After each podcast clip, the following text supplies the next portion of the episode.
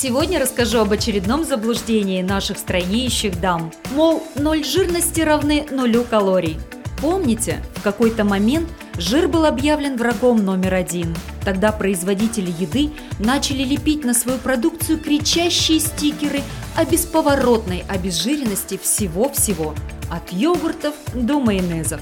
Покупатели обрадовались и начали запихивать все эти продукты в себя, а компании, прибрав доходы в карман и построив по паре новых вилл, скромно умолчали о паре тройки нюансов.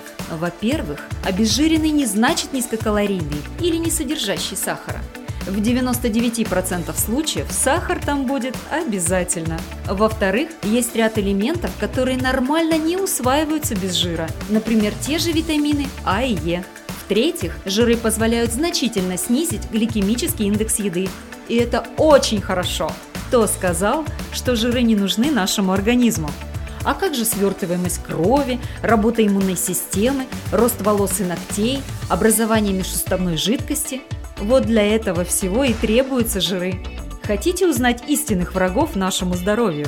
Это переедание и малая подвижность. Хочу также напомнить, что худая корова еще не газель.